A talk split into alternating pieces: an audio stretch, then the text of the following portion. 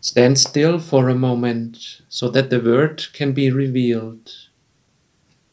Welcome, good day, and hello to Silent Time, the opportunity to think on what is really important in life. When Saul was still young before he became a king, Samuel got the task from God to anoint Saul as a king. But on that morning, Saul needed quietness there was silence required, attention. Saul should not be distracted during that time. Even his servant should not be there.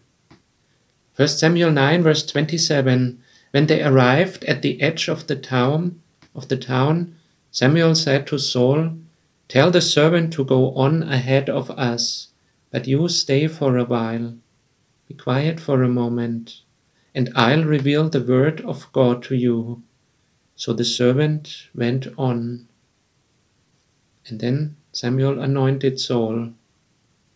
How many anointments have we missed as we rush through life, always being busy every day, work and household, family and job, associations, meeting others in clubs and friends, buying things and shopping, and so on and so on. How many blessings of God have we missed?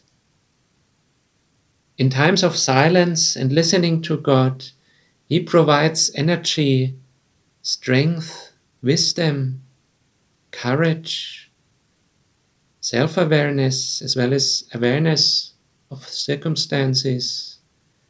God gives us in those times confidence and understanding of what really counts in life. God calls us every day. Do you listen to Him? Let's pray. Lord, we thank you for that great offer that you want to provide blessings. By that time, you have anointed Saul. And we thank you that you always keep your arms open that we can always turn to you. Every day, you always wait for us.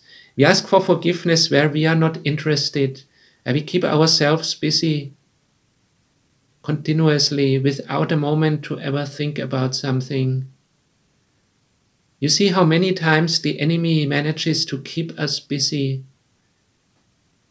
to keep our attention on other things that are not really worth it so many times.